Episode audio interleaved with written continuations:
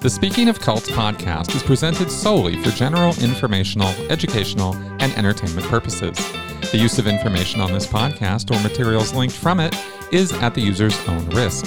The views, information, or opinions expressed by the host and guests are solely those of the individuals involved and do not constitute medical or other professional advice. Hello and welcome to the Speaking of Cults podcast. I'm still getting that new name wrapped around in my mouth here after years of sensibly speaking, but we are now the Speaking of Cults podcast.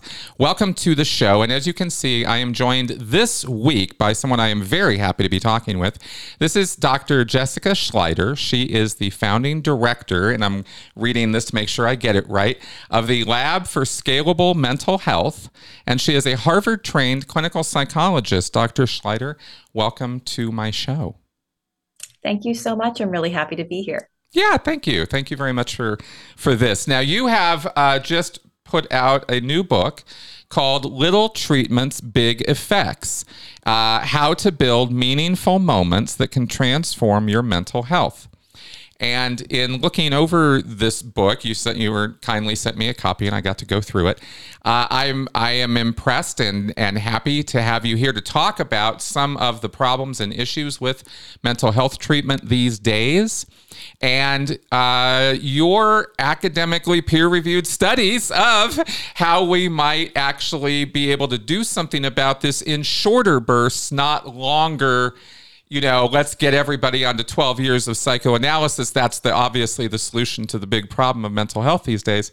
Maybe not. Maybe you have some other ideas, and I am intrigued by them. And I think all of this goes hand in hand with what I talk about all the time of cult recovery. Uh, because uh, talk about trauma and talk about things that people need to get past. And it's not necessarily that it creates uh, mental health insanity in everybody who's ever part of a cult. That's not the point. But people who come out of those situations, uh, as well as domestic abusive situations, etc., certainly could use some good mental health therapy and treatment to deal with that trauma. So, again, um, welcome to the show. Maybe we could start with. Uh, maybe the bad, and then we can get into the good. Of what's your view on in, in your book on uh, the problems with current with the with the current mental health system as it's put together and as people access it? Oh, there are so many problems. Where mm. to begin? So I've spent the last how many years now? Uh, almost 12, 15 years or so working in the mental health care ecosystem as a clinician, as a researcher, um, my entire professional life. And every year I become more convinced that the system we currently have is bananas um, yes. for lack of a better term. Yes that's a technical can, term. Yeah I, I get yeah, that. the, yeah. the, technical that's that's what i learned in my phd program. Right. Uh, yes absolutely. Um so it's it could even be said to be wacko. It could even I mean, one might say. Yeah if you really wanted to go out on a limb um, so I say that for a couple of reasons. One is just the state of who can access treatment and who can't. Yep. Um, hypothet- like theoretically, if you think about mental health care, you think it's something that most people should be able to get, like physical health care. Go to a primary care doctor, get seen, get kind of support. Uh, but with mental health, it's actually entirely different. About half of adults who have significant mental health needs never access any treatment at all. Mm-hmm. And that number is up to 80% for folks under 18 years old. Um, there are so many contributors to this. First of all, there's a massive shortage of trained professionals. Uh, most of the counties in the United States are federally designated mental health care provider shortage areas, which is really wild. That's, a, uh, that's an actual mag- that's an actual designation for an area. Yes, Yes. Mm. I and every talk that I give, I show this very sad map um, of all the areas in the US shaded in dark blue that are federally designated shortage areas for mental health care. And the whole map is dark blue. it's outrageous, but it's true. There are a couple of dots of non shortage areas in New York City and Los Angeles, and that's about it. Wow. Um, So, first of all, we just don't have enough providers. If we miraculously doubled the number of providers available in the country today, we'd still fall dramatically short of people's needs. What that means is that when people I saw that in your book. Let me ask you if I could. Yeah, you just. I'm sorry. I just told you after you said um, what that means is, but I what what what is the number of adequate then? What what would the ratio be, or how is that determined? Just so I'll know what the metric is, because I'm curious. Absolutely. So the shortage area designation is based on a couple of different metrics. One is how far do people have to drive to get to a licensed professional? Mm. like physically, how far are they from a professional person? Okay. Um, but the ratio I mean, it depends on population density and a multitude of other factors. Um, but currently, the ratio is something between 500 and 1,000 to 1,000 to 1. Um, and in schools, for example, um, there's one mental health care provider for optimistically 800 to 1,000 students right. in school settings, right. which is just completely like the, the severity of that disconnect is really uh, difficult to swallow. Right. Um, but the bottom line is the shortage is so immense and overwhelming uh, that the system is totally backed up. Mm. Um, when people do search for care, if they're lucky enough to live in an area where they can easily access a professional person and their insurance will cover that professional person, which often it won't. Right. Uh, because providers are disincentivized from accepting insurance because insurance companies will not pay therapists enough to use to go through insurance. Um, on the off chance they can find somebody in their area who takes their insurance, the likelihood that they'll be facing a waiting list of multiple months is extremely high. Right. Um, and uh, several people I talked to in writing this book over and over again would explain to me that the best way to access care is to have a mental health emergency to be in a state of acute crisis. Yeah. And in that case, you'll go to the emergency room and be seen, potentially in an inpatient setting. But it's a totally reactive system. There's nothing proactive about it. And as a result, people aren't getting support until for many it's too late. Um, and on top of that, the treatments that have been developed for years and years, the treatments I was trained to deliver as a clinical psychology PhD student, as a therapist, don't actually fit with how people access treatment. so, oh. uh, on average, uh-huh. interventions, evidence based psychotherapies, uh, are designed to last between 12 and 16 weekly sessions, which sounds reasonable, three or four months of treatment. Mm-hmm. But then when you look at the rates of people actually accessing care, actually getting in the door and seeing someone, the average number of sessions that folks attend in reality is between three and four. And the most common number of encounters people have is one with mental health care. Wow. They go, so, don't like it, or for whatever other reason, don't go back. Exactly. Either they don't like it or there's self stigma related to seeking out treatment, yep or it's expensive or it's inconvenient or right. or or. Right. the list goes on. But there are a million and one reasons why people aren't able to or can't or don't want to keep going. So we so what that it, oh, yeah, uh, sorry it's just interesting to me because obviously when i'm confronted with questions about psychological treatments or treatment modalities or the workability of this or is this peer reviewed or is this you know does this work we're always leaping right to the methodology or the modality. And yet, when we look at the big, broad picture of unworkability with these treatments, what we're what what you're indicating already is no, people just aren't even getting to them. Much less exactly. we're now we're going to hyper focus on a very small number of people who are getting these treatments yes. and look at their efficacy.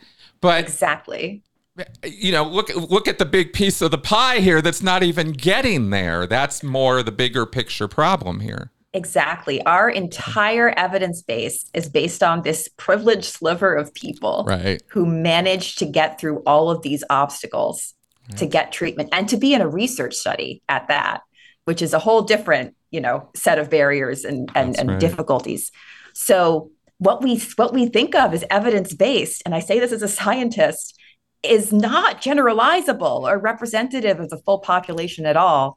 and it's systematically missing people who are facing the most barriers to accessing mental health care.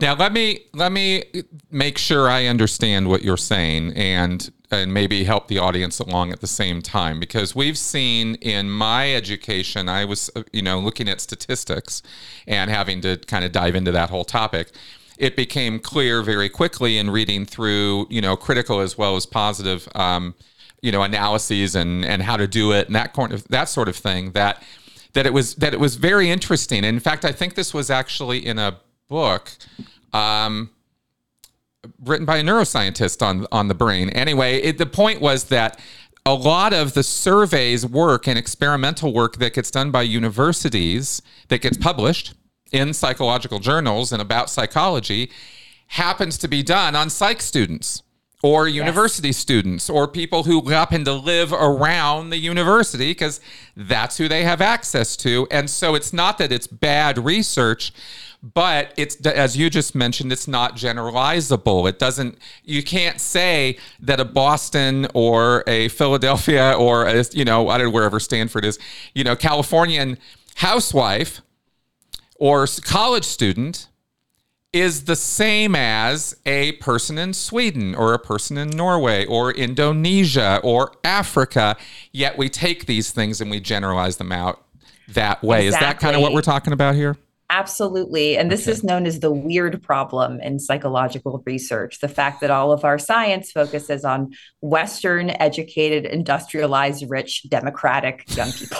right. and um, right. it's just a very, a very helpful acronym to remember who we're really talking about uh, in a lot of this research. And the same applies to research on therapy.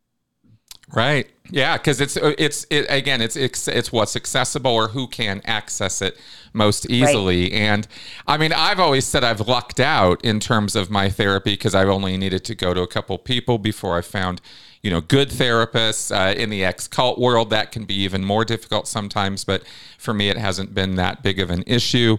Um, but I've always considered myself very lucky in this, and I'm always frustrated. Um, sometimes teeth gnashingly so at the stories of people that I've interviewed or or helped who excuse me can't find a yeah. good therapist or can't mm-hmm. afford it mm-hmm. etc mm-hmm. exactly it comes up over and over again um, even among clinical psychologists among my colleagues when when we experience mental health problems and we need to find somebody often we can't Um, and if we can't, then who exactly can? Exactly. What does that say about the state of things? Right. Exactly. It's um okay, so we have there what we're talking about there is not someone's fault it's not some dude or some woman somewhere or you know arbitrarily making it this way this is a systemic series of systemic issues we're dealing with here shortage of therapists in the first place accessibility to it because of insurance and health and various other reasons, ex- uh, geographical location, uh, etc. So, wow. So, this is a problem. And then this is further exacerbated by a lack of science based, science trained, disciplined therapists delivering. You right. know, again, you mentioned 12 to 16 sessions would be sort of the expectation of what your average or mainline treatment modalities are supposed to take. In other words, supposed to take four or five months yeah. to get through it. Yeah. So, thinking about common evidence based treatment approaches like cognitive behavioral therapy. Yep. Um, that's usually a manualized treatment that lasts between 12 sessions and 16 or 20. Yeah. Um, so that's that's how these interventions that have been developed for depression, anxiety, substance use, other problems, OCD, PTSD, that's how they've been designed and tested.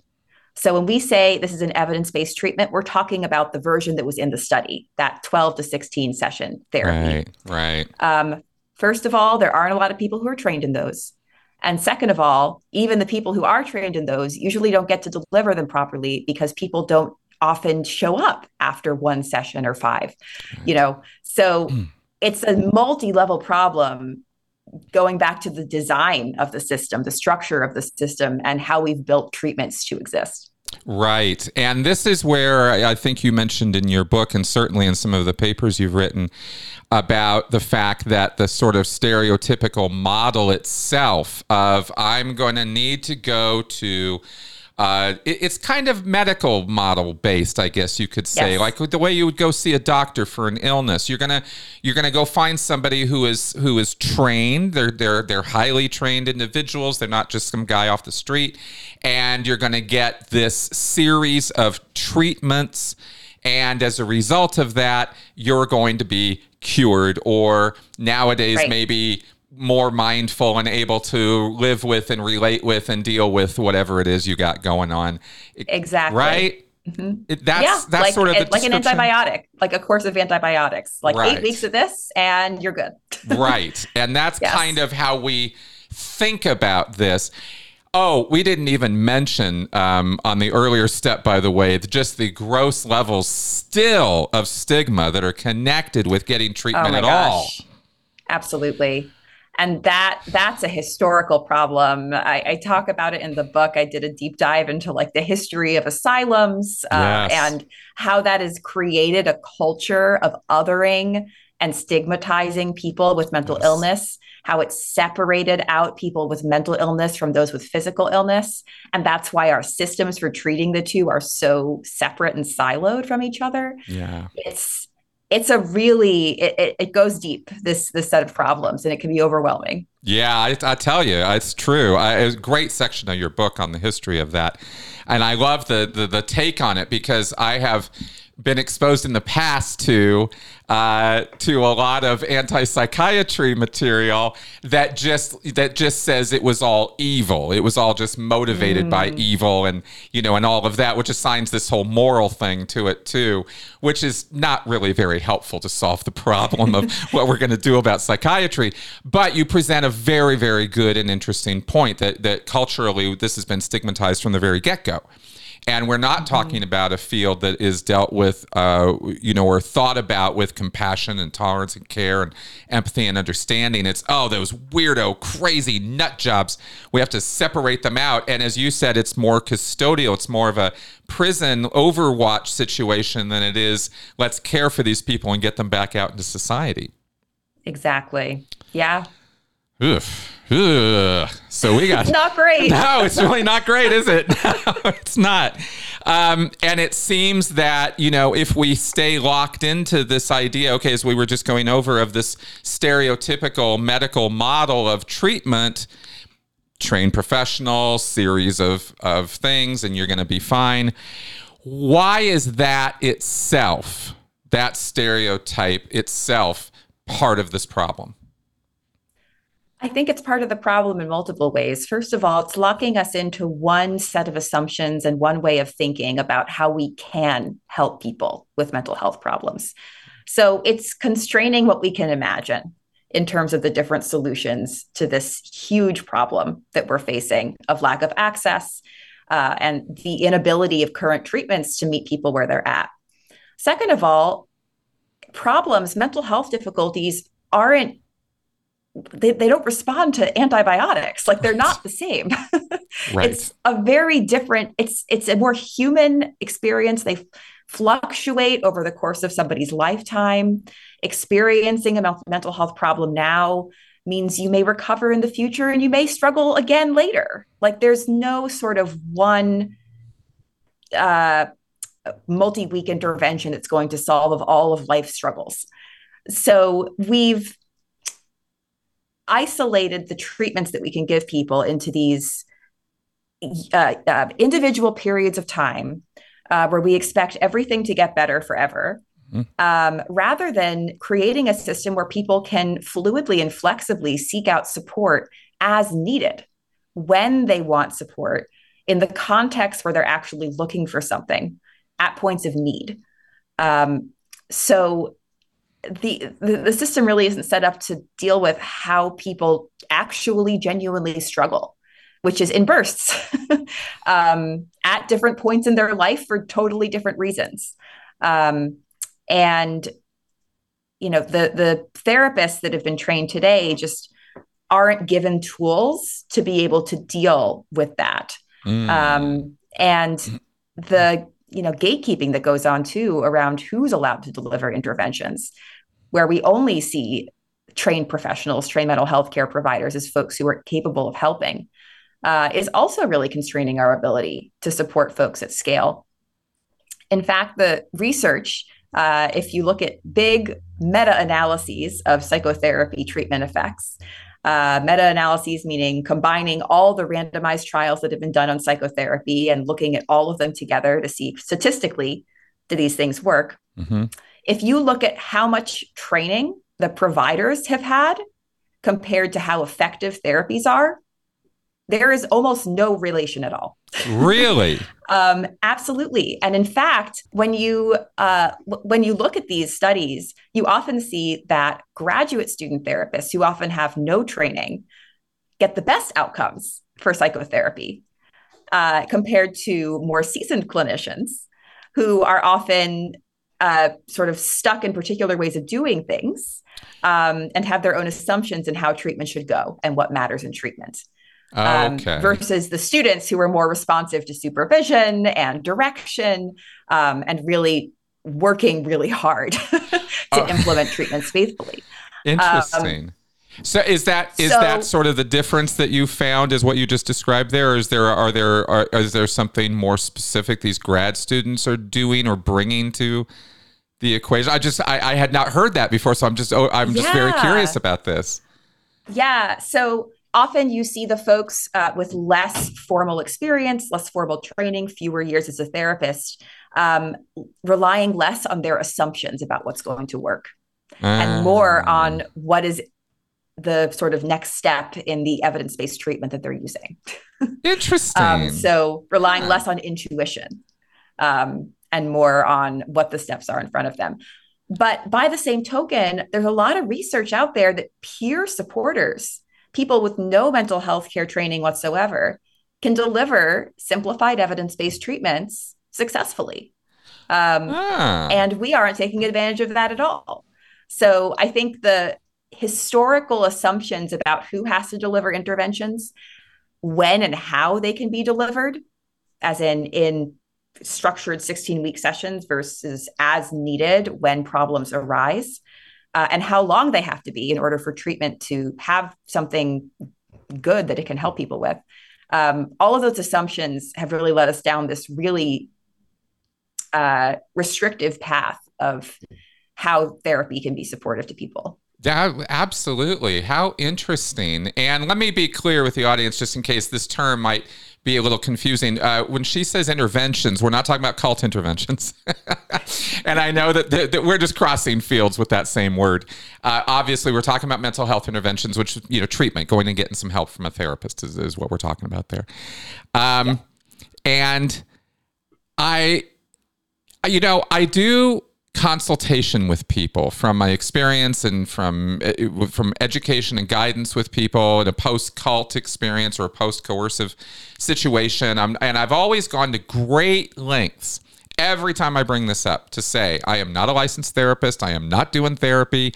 I'm not a counselor. This is not psychological counseling or therapy. You're going to get from me. I always go out of my way to say that to differentiate, make it clear because of those lines in the sand between licensed therapy that is overseen by regulatory bodies and life coaches, which I don't want to, right. you know, fall into that pit of, you know, I'm a really good life coach. I'm not there for that either. I'm not your motivational speaker, right? I, I educate, I inform, and I and I listen and I try to understand, and that's that's it.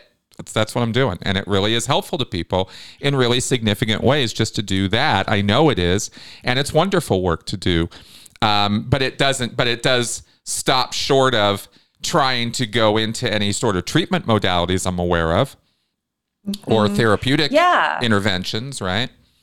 Well, Yes, hmm. and it's so difficult to draw a clear line yeah, between these things. It is because it? so many things can be therapeutic that aren't therapy, right. and so many of the skills that are taught in cognitive behavioral therapy are just life skills, and so teaching a skill from cognitive behavioral therapy, like how to talk back to negative thoughts that are automatic in your head, mm-hmm. that's a skill that's you don't need a PhD to teach that skill or to understand its usefulness, mm-hmm. um, but it can still be helpful when delivered by a non professional or a professional.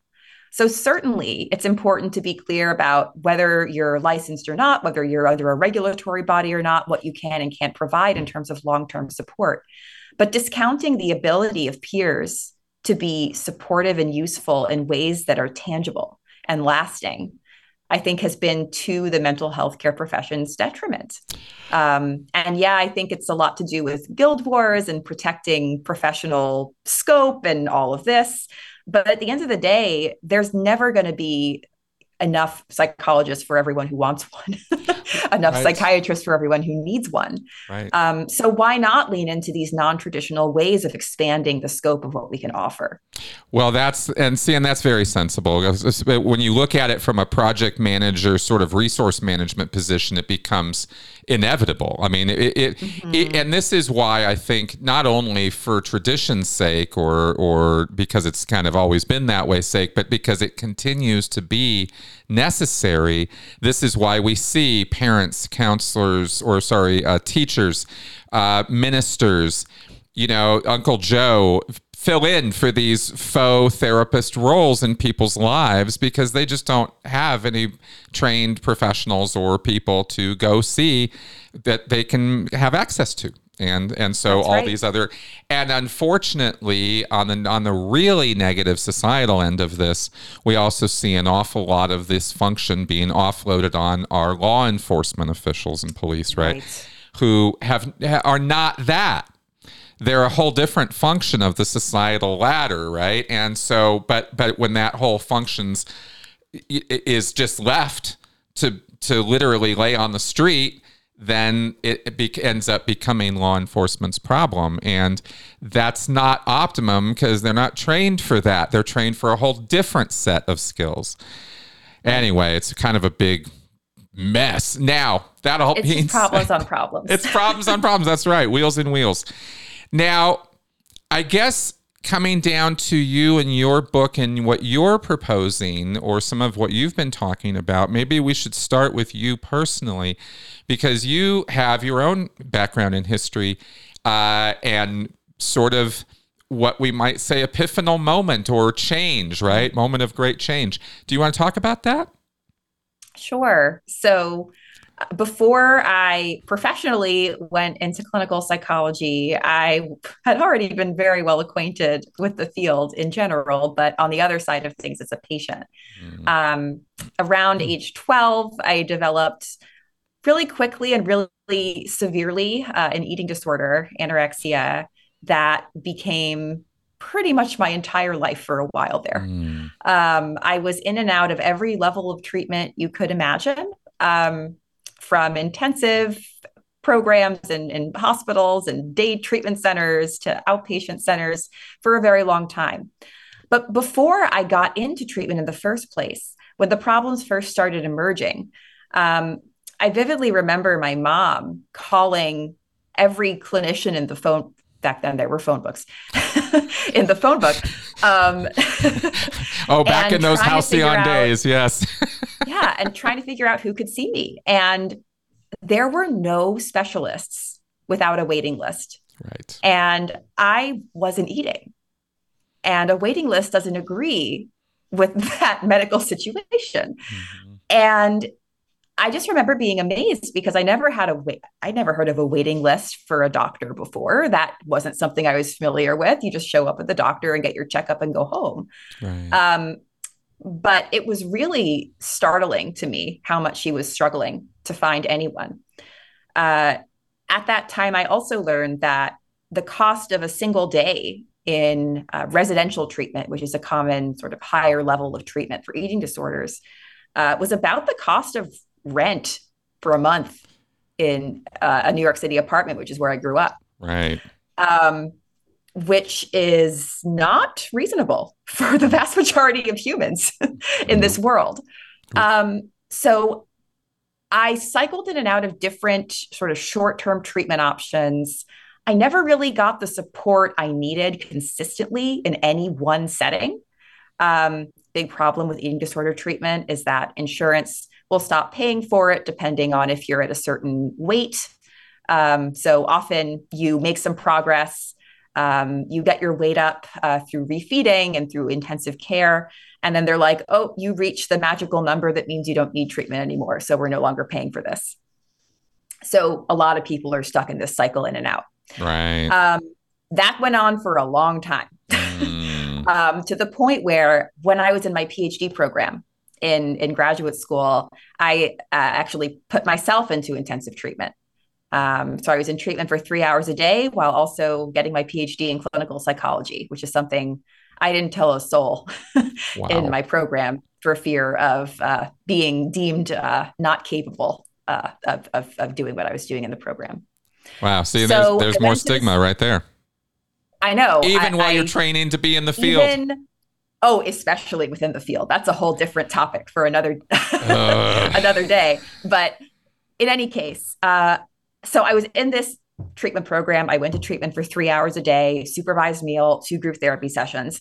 And I remember one day vividly that is more memorable than probably more than a decade of treatment I had received before that. Yeah. Um, what happened was I went to the supervised dinner. I had decided that day for some reason to try a food that was very hard for me to eat, that I hadn't eaten in a long time. And one of the other patients in my program went up to me afterwards and asked me how I did that. What what led me to do that today because she knew from other group sessions that I'd have trouble with that food. Um, and I told her, you know, I don't know, I was never going to be ready, I, I ever, I don't think. So I just did it because I don't think there was any other option, and I just kind of decided to do it. And she turned to me and she said, "But what if that's like the whole thing, though?" What if that's all of treatment, just deciding to do stuff and waking up the next morning? And even if you didn't do stuff the day before that was helpful, deciding again that you're going to do something hard and then just keep doing that over and over again forever. Right. and I was so irritated at first because that is like, how could you oversimplify it that much? I wouldn't have been in treatment for more than a decade if that were actually the answer. That's simple, like that's discounting so much of my experience. And then I thought about that and almost nothing else for like hours and realized that maybe she was onto something mm. because it did work that day. She had a point. I did eat the food. So I decided to give it a try. And it was extremely hard. It was ex- exceptionally hard to do because it's fighting back against every impulse that you've developed and practiced over a decade um, of illness.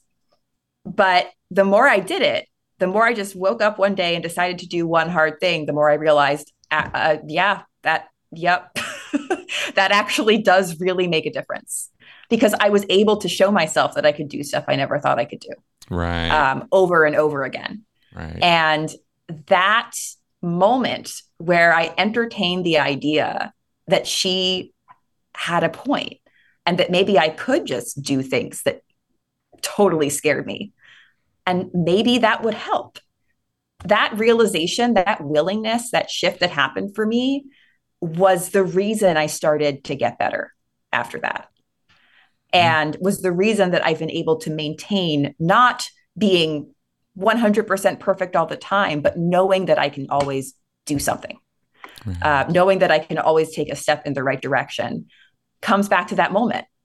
Um, and in my PhD program, when I saw folks able to come to just one session and no other sessions um, in community clinics and real world practice settings, I started to wonder a lot whether there was more I could be doing in that first session to help people. Mm-hmm.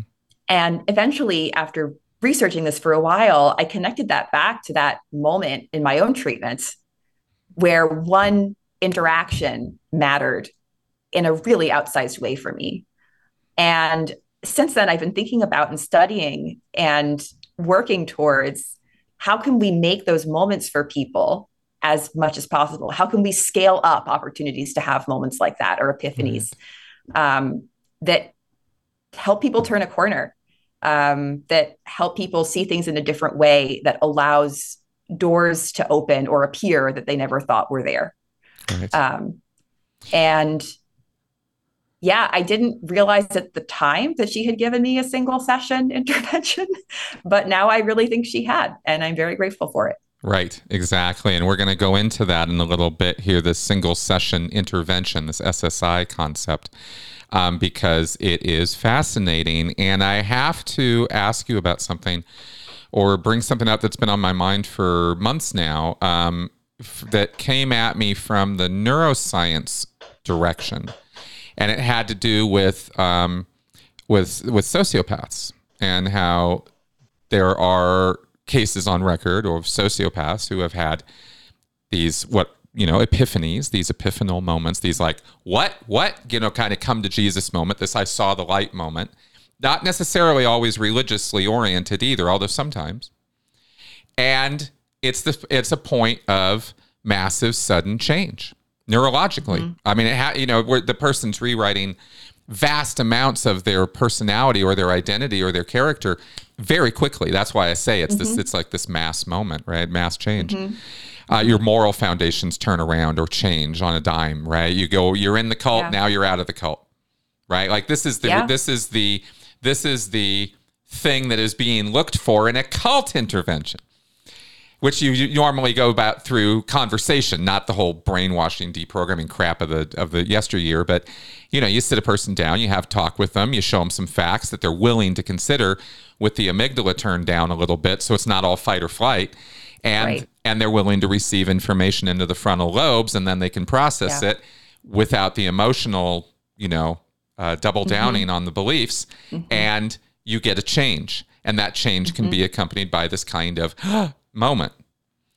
And I believe these are significant. Like before, I was familiar with with you and your work here, but you're talking the same language I've been thinking yeah. and talking to other professionals about about these epiphanal moments. That's how I've been referring yeah. to them. Um, yeah. It seems there's power there. Have and and you mentioned um, in one of your uh, writings how teaching neuroplasticity and the single session mindset to teens can help them work through anxiety and depression. This was the subject of one of your studies. Can we talk mm-hmm. about that now? Because I'd like to know more details about, you know, this moment you had leading to research, leading to real studies. W- what have you Absolutely. found?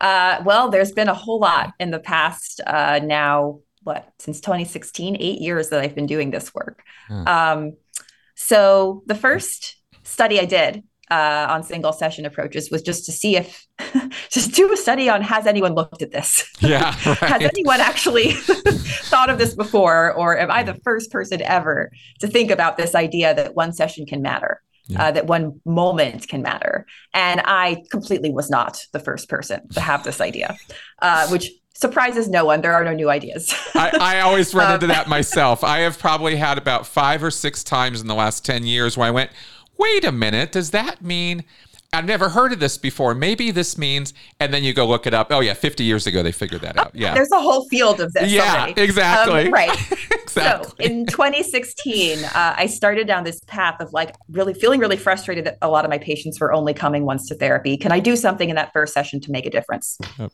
Did a systematic review of what is the state of the literature on single session therapies, and do they work? And I found 50 randomized trials of single session mental health therapies back in 2016 before I started doing any of the research on this topic.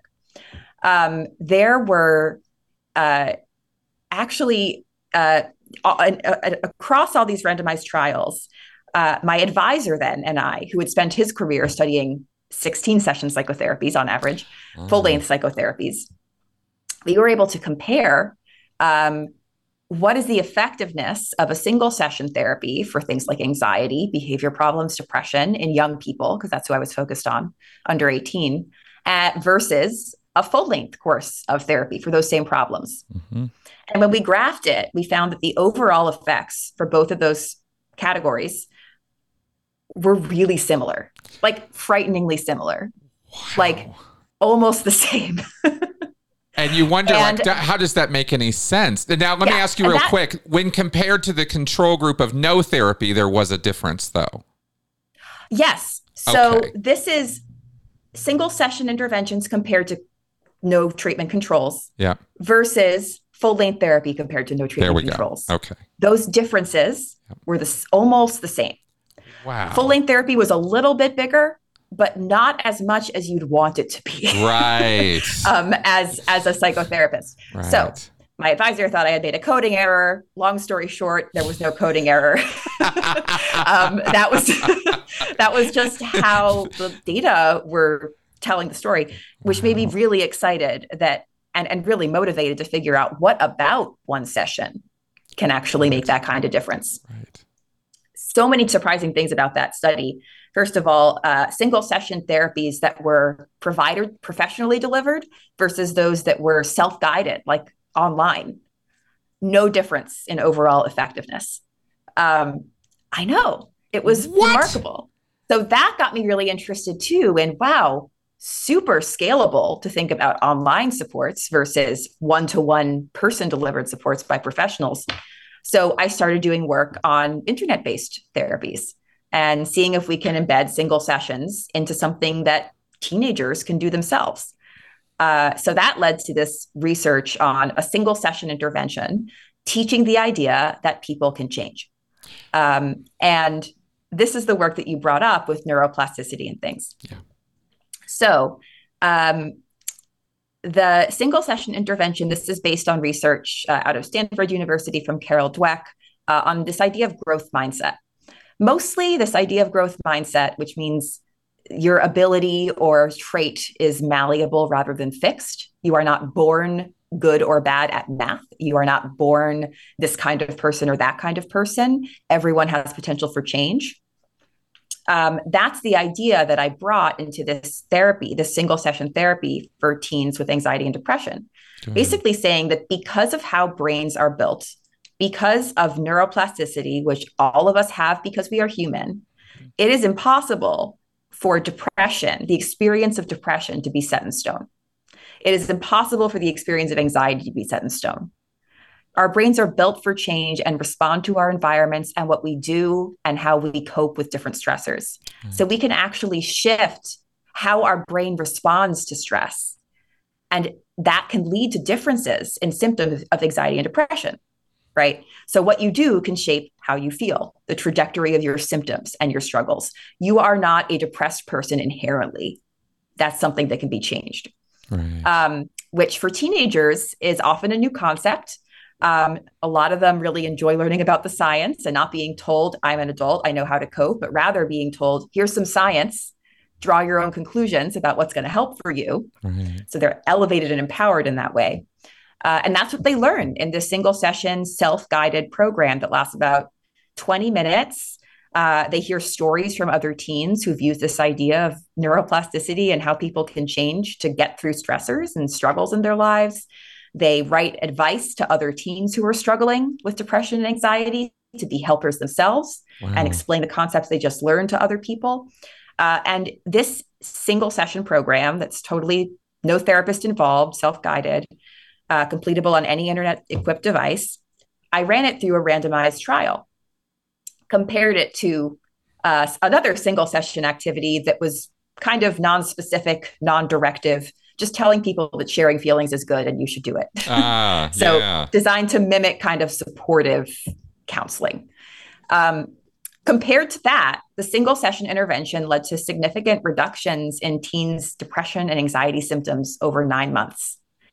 Um, so this 20 minute program had effects that lasted three quarters of a year. Nice. And this was a trial of 96 teens. Of course, we wanted to do it on a bigger scale. We've since, uh, in my in our lab, we've uh, conducted randomized trials of different kinds of computerized and non-professionally delivered single session therapies to tens of thousands of teens across the U.S. and in other countries, and a lot of them are free and available online for anyone to use. Wow! And we consistently find that they can actually do something and it all comes back to this idea that you know empowering people to realize not just that change is possible, but how it's possible, and giving them the scientific explanation for that can be a really powerful turning point uh, in people's recovery trajectories. Not that it's going to replace other forms of therapy, of course not, But what I say about single session programs is that they're capable of filling these gaps that traditional psychotherapies weren't built to. They weren't supposed to fill them. They were built for a different context in a different subset of the population who can access care. Right. So I do think they are uh, an, an important missing piece, these single session approaches to filling in what our mental health care system can't address right now. Oh, I could not agree more. And, and it covers a few things I've got to ask you about or comment on here.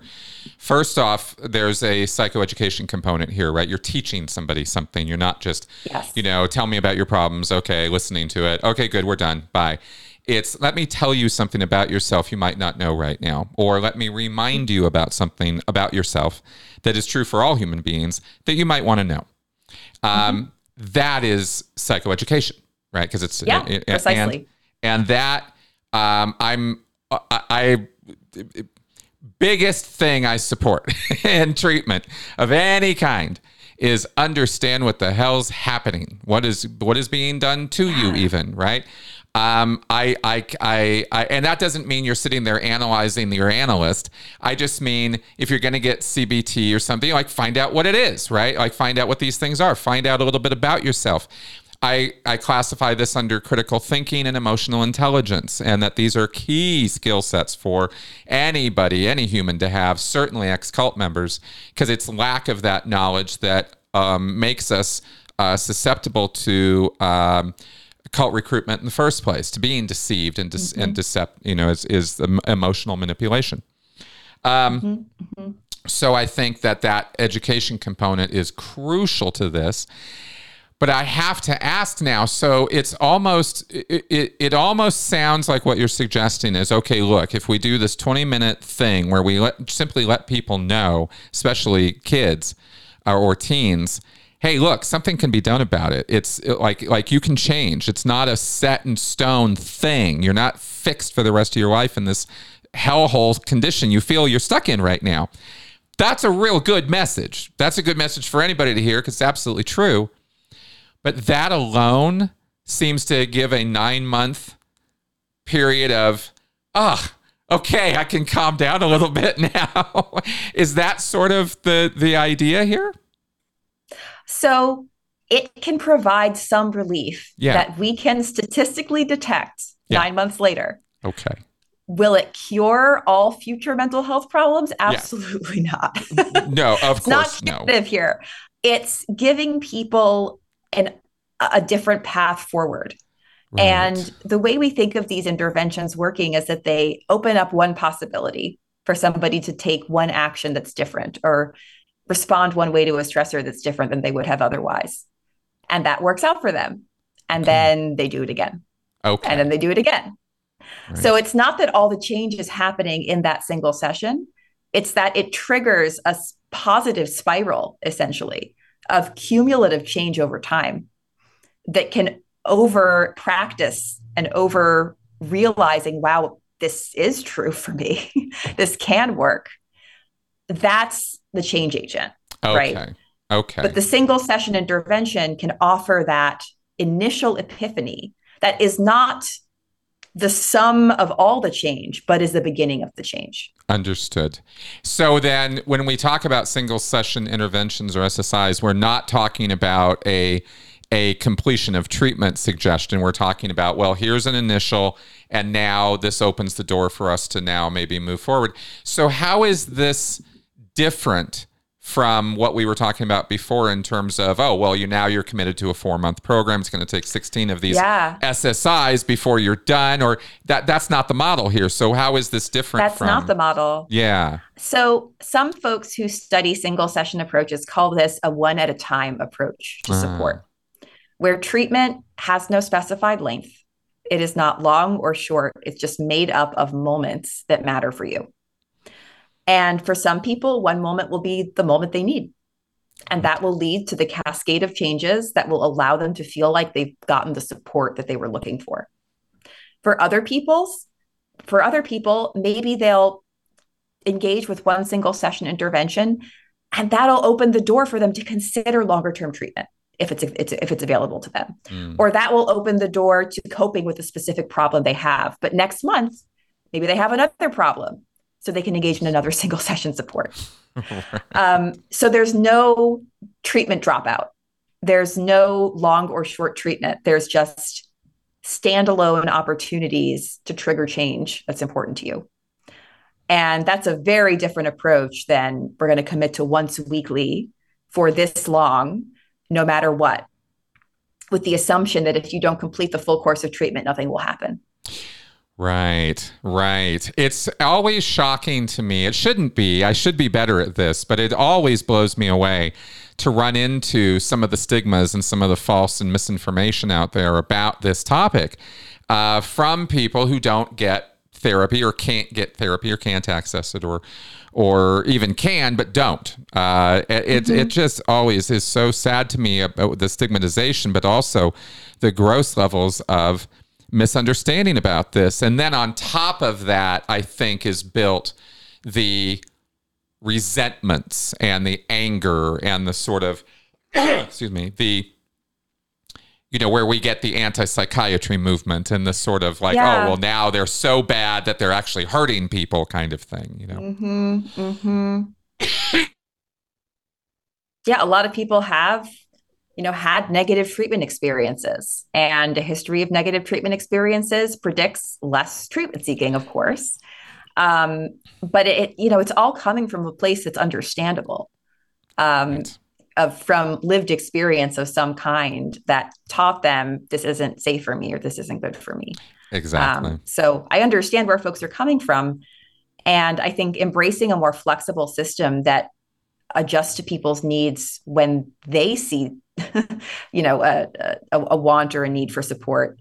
Um, and allowing patients to take the lead on when support is needed and when it's not, rather than professionals, is just a very different model uh, than yes. the one that we're used to. Exactly. Um, well, speaking of that, there is another thing I'd like to ask you about that I was um, exposed to on my education, which is in the UK.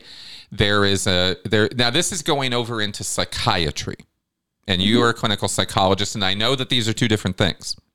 Yeah. And I'm actually asking about this for that reason. I wanted to ask you your take on what's happening over in psychiatry land too, because there's some changes happening over there of a similar nature. Uh, whereas in the UK, they have something that they have now proposed for the for their um, National Institute of Mental Health as a formal model of of, of how they're going to pursue mental health treatment, called uh, power threat meaning framework where they've where it's not diagnostic it's not we're going to put a label on you.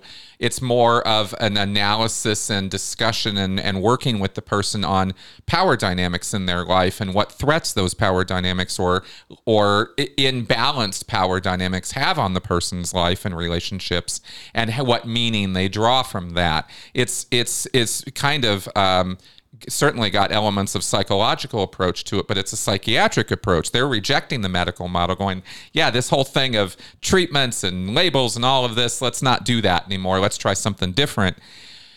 I, I can't help but think of what you're doing and what they're doing in the same kind of spectrum a little bit. What what are your thoughts about that? Yeah, so I think elements of that approach are really interesting and that it's definitely a departure from the traditional medical model of labeling people and assigning them specific treatments in a very top down way. It right. sounds like it's centering their lived experiences a little bit more in their own interpretation of their own uh, struggles and relationships in their lives, right. um, which could be great. Um, what I would be curious to learn more about with that approach is how is it helping people take their best next step? So what what it sounds like to me is highly reflective mm-hmm. and highly contemplative, mm-hmm. Mm-hmm. um, and just observing and understanding things in their environment, which can be great. And I'm pretty action oriented, and I wonder about what is this going to help people do.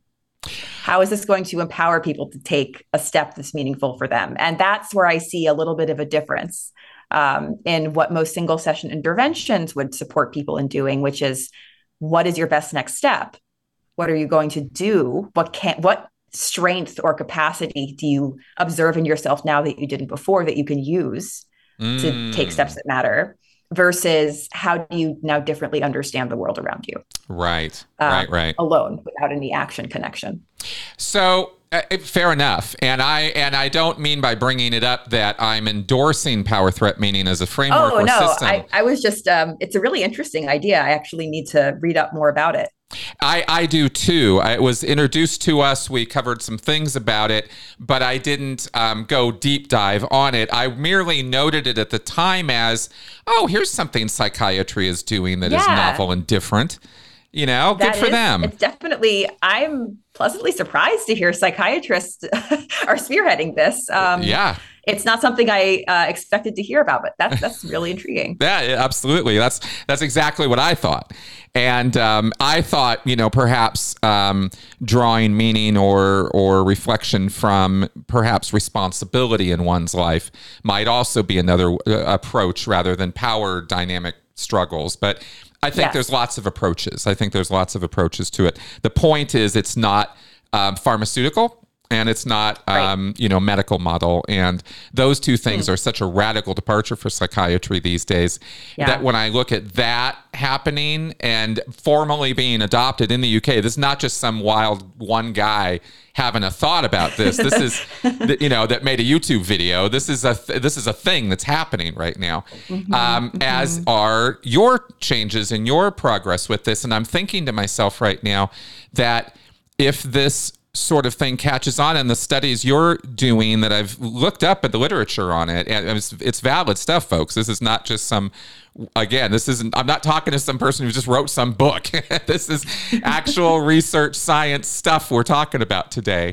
And um, I'm it gives me some hope some like oh there could be a vision of a change of these fields moving quite try drastically away from the sort of fixed models that we've sort of had in our mind for the last 30 years. Ever since you know there was a sort of a massive shift in psychology and psychiatry i believe following you know the 60s and 70s reformation of one flew the cuckoo's nest all those exposures and all that abusive nonsense that was going on that they were calling psychiatry. I could I, you know go on for that for a long time. But anyway, I guess what I wanted to give all that lead up to was to ask you now, where do you see all this going 10 years, 20 years from now? Do you think this is moving the dial and that we're seeing maybe the possibility of systemic change with this? I'm optimistic and also still working really hard to realize that optimism.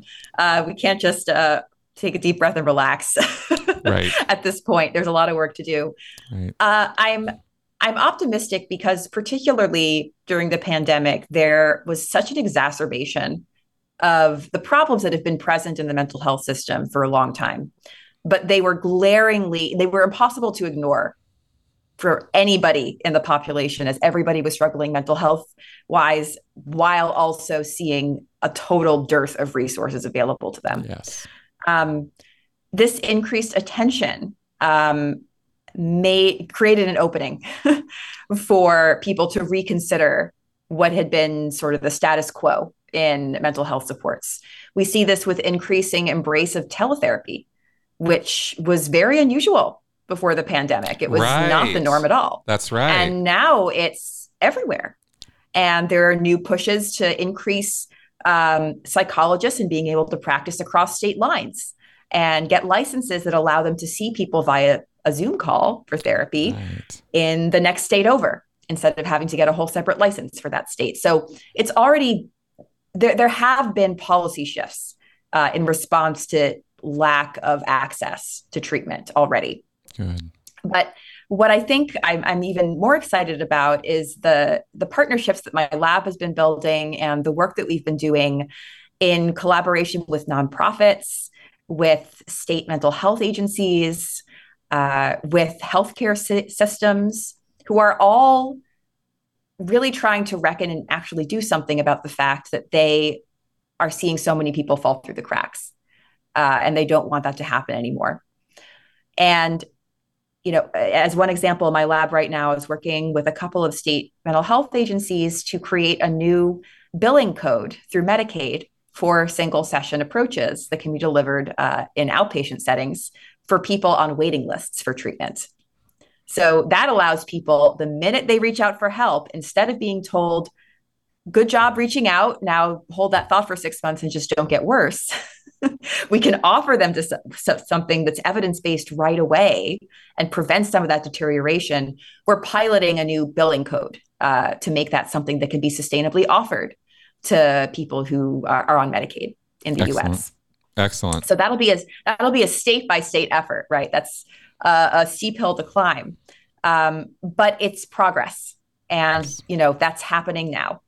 Uh, mm. Another uh, piece that gives me optimism is uh, the work that I've done, uh, and my, my, whole lab has done with um, some digital mental health nonprofits and social media organizations, mm. um, where we've actually embedded single session online supports into social media platforms, which are often associated with worse mental health for people. Right. Right. Or at least in the media's uh, narrative about it. um, in any case, a lot of people who are on social media platforms use those platforms to search for triggering content. They search for depression or suicide in hopes of finding other people who are experiencing similar things to them. But those are also moments where people are indicating that they need help on these platforms. So, what we've done in collaboration with an awesome nonprofit called Koko, which partners with social media companies to embed mental health supports directly into their platforms, we've programmed single session online supports to pop up right when people search for those kinds of things on social media platforms so that we can offer support to people at points of need rather than waiting for them to navigate this impossible to navigate system and eventually find help. So, single session interventions can be pushed into these gaps where there are no other supports, into moments where people could really use something, but that they aren't necessarily looking for it. Um, and those kinds of partnerships and the work we've been doing in those areas um, and the, the clinics we've been working with to embed things on waiting lists, it gives me a lot of hope. Um, but ultimately, system level change is going to take uh, more than hope. yeah. so we're going to keep going. Yeah, for sure. I mean, you're not you're understating the problem quite quite a bit, I'm sure, just by you know when you say things like, "Well, it's state by state," and it's this. I mean, it's like there's so many layers to this stuff. If you guys only knew, I mean, it's just you know people want simple, and unfortunately, that's not how healthcare is organized. No. Uh, nope. And know. we're dealing with not just healthcare, but we're dealing with gaps within healthcare systems and the gaps outside of healthcare systems. So our lab is trying to make sure that the single session interventions are reaching people who never get in the front door of any healthcare system, right. not just the people who've been overrepresented in our clinical trials. Um, and trying to marry those two uh, universes has been an adventure, and it continues to be. But uh, it is it is hopeful. Wow.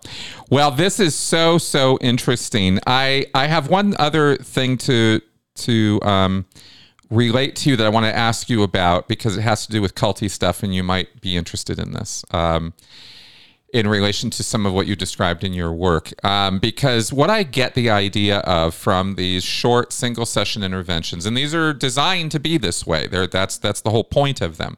Uh, like 20 minutes, you said and it has this psychoeducational component and then you're finding you know well what is it you know you can do something about and then getting the person onto that. And it's a cause it's a call to action kind of thing. Am i understanding this right? Yep you got it. Good. And it kind of puts the person in the driver's seat of their own hey you mm-hmm. can do something about this go do it right? Mm-hmm. and and that's awesome. That is an awesome message. But i can't help thinking to myself right now that it's interesting how similar buttons are pushed. This is how I'm gonna I'm gonna try to frame this in a very different way because I'm not connecting these two things at all. They're oh, very oh, different. I think I know things. what you're gonna say, and okay. I agree already. right? But when you do yeah. cult recruitment, yeah, right, these are the buttons you're pushing. Is you Absolutely. have somebody walk in the door who is positive, some emotional need they have isn't being fulfilled and there's nothing they can do about it. But here they are thinking maybe, possibly something, maybe they have some secret, one weird trick or something they're going to show me. Yep. Right. Yep. And it's going to work. And the mere hope that because they yes. have to reveal what that hidden emotional need is, it's usually a secret. 100%. Right. Mm-hmm. They do so they get a hope they get this like I, I, mean hubbard even called it they get to what's called need of change Yes. They, yes. feel they need to change it, right? And that they Yep. now are empowered to do so. And that creates what I have described for years as a euphoria inducing or awe moment where they, Yep. Right? And they Yeah. feel better. And the reason I'm bringing this up is it occurs to me that if this is a psychologically therapeutic thing to do to somebody, of course, this is why they would find this helped me Yeah. and stick with the cult. Now, having said all of that, you you seem to be agreeing with me. What's your what's what's your what's your take on this? I, I couldn't agree more. And this is something that I've brought up in various conversations that uh, where folks in my own field have pushed back on the idea that one session can do something. Huh. Um, it really can, and in any direction. Yeah, exactly. Um, yes. moments can matter for a lot of different reasons. They don't always have to be for good reasons. Yes. Um, they can be driving people towards that state of hopefulness that drives behavior change. Um, theories of behavior change, self determination theory, for example, super well validated social psych theory of how behavior change happens. If you can meet somebody's basic psychological needs for a sense of autonomy, a sense of competency, and a sense of feeling related to others, then you're going to put them in a position where they can change their behavior. What they change their behavior to work towards is the key question, right? Yes. That can be driving someone's behavior towards a really unhelpful path or driving their behavior towards something that's going to be useful for them. Yes. So it is entirely true that the same psychological principles that you're describing as recruitment tactics can be used therapeutically Right. because they're activating the same mechanisms, but for different reasons. Thank you. Um, so that's something I often bring up when I'm when I explain to people who are like, "But but can this do anything?" Oh, oh yes, it can absolutely do something. Yep. Um, and here's an example of how it's doing something all the time. That's right. That's right. And this is the see. It's so funny because, like I say, you know, truth, information. I it, it's always context specific. You Yep. can use the same brain mechanisms for pleasure or for pain. You can drive somebody to do good. You can drive somebody to do bad. They can drive themselves to do good. They can drive themselves to do bad. But how it happens, same mechanisms, right? It's the mm-hmm. context that drives them one way or the other. If they're in a if they're in a Scientology recruitment space, you know, all those feelings and all those ideas are going to be attributed to L. Ron Hubbard, right? Yeah. And if you control that narrative in somebody's mind, if you can manipulate them so you control why they're feeling the way they're feeling, you own them. Right. Right. You know? Yes. And, you know, attributing those feelings of hope and agency to something else or someone else that you have to keep seeking out versus yourself. That is, I think, a key distinction too in what makes these approaches therapeutic or not. That's right. Um, and in therapeutic contexts, the whole goal of this intervention and this kind of intervention is to help people realize and recognize the strengths they already have yes. uh, and what they can do and what they've done before to help themselves get to their best next step, not what somebody else somewhere can do for them to help them get to their best next step. So, same mechanisms, very different context for sure. Big time, big time, and that's and that's the number one reason why I wanted to talk to you today is because all of your work actually is it, you know it has other corollaries you know? Yeah, absolutely. Wh- which is really cool to see uh, for for the likes of me because I've been thinking about this stuff like I said for quite a while now and I've even you know I've coined you know you have these epiphany moments these epiphanal moments but you can also you just described it you literally just described it without us talking about it at all. You described what I've called malephanies Mhm. where you can be driven to a life of crime because you got away with it once you know and it's like oh my god look at me right and and that's your breaking bad set of epiphanies same brain functions pushing you in the wrong direction right so Yeah. Ah, how interesting, huh? How interesting. But I really think it's it's I think it's an awareness of these kinds of things, the the the the malleability of our plasticity of our brain, the ability to to rewire, the ability to um, do cognitive behavioral therapy or be able to take charge of how we control the the the you know the the ha- action patterns or habits that we have. I think this puts us in the driver's seat in ways that are that are amazing if we can learn and get enough people to learn about this quickly enough. And that's why I think SSIs are awesome. so thank you very much for coming on my show today to talk about this. Let me ask you before we wrap up are there any other key points to this that I didn't ask you about that you'd like to cover or let people know about today? Um, I guess one point that comes to mind based on the last thing you brought up mm-hmm. is also a difference in sort of how cult recruitment works versus how these interventions tend to be distributed. Yeah. Cult recruitment is very on lockdown, right? It's it's happening in a very isolated environment. Yes. yes. And the techniques aren't shared broadly. In fact, they're like protected, right? Yep. Single session interventions, 100% of the programs we've developed are open access and free. Yes. And um, if you're interested in learning more about them, our lab website, schleiderlab.org, actually has all of them available for anybody to try um, anonymously anytime, anywhere you want to. Um, so please feel free to look around if you'd like to uh, check out what we've built. Um, hopefully, they'll help you or somebody else that you know.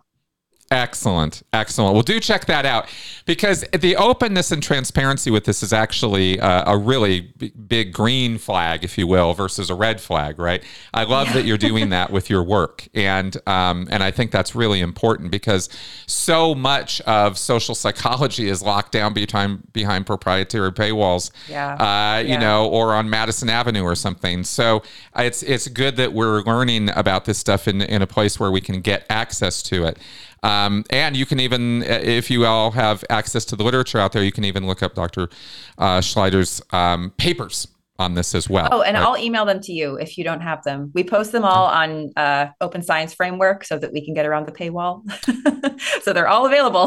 Beautiful. you'd like to read them. Excellent. Excellent. Now, also, where do people get your book and how do people contact you or reach out in your direction if after watching this show they're like, oh, this is somebody I need to talk to? Absolutely. So uh, I'm on faculty at Northwestern University. That's where my lab is located. Um, so my email is jessica.schleider at northwestern.edu. Please feel free to reach out if you're interested in this topic. I'd love to talk to you about it and learn from you. Um, in terms of where uh, folks can get the book, anywhere books are sold. Uh, January 30th, it's available anywhere.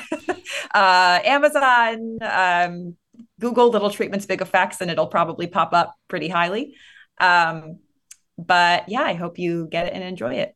Yes, absolutely. I really do recommend this book. I, I, think if you've enjoyed this conversation, you'll love the book. It's very easy to read and it is um, interesting stuff. Again, little treatments, big effects, how to build meaningful moments that can transform your mental health. Dr. Schleider, thank you again for appearing on my podcast. I really appreciate it and for giving me your time today and sharing your work.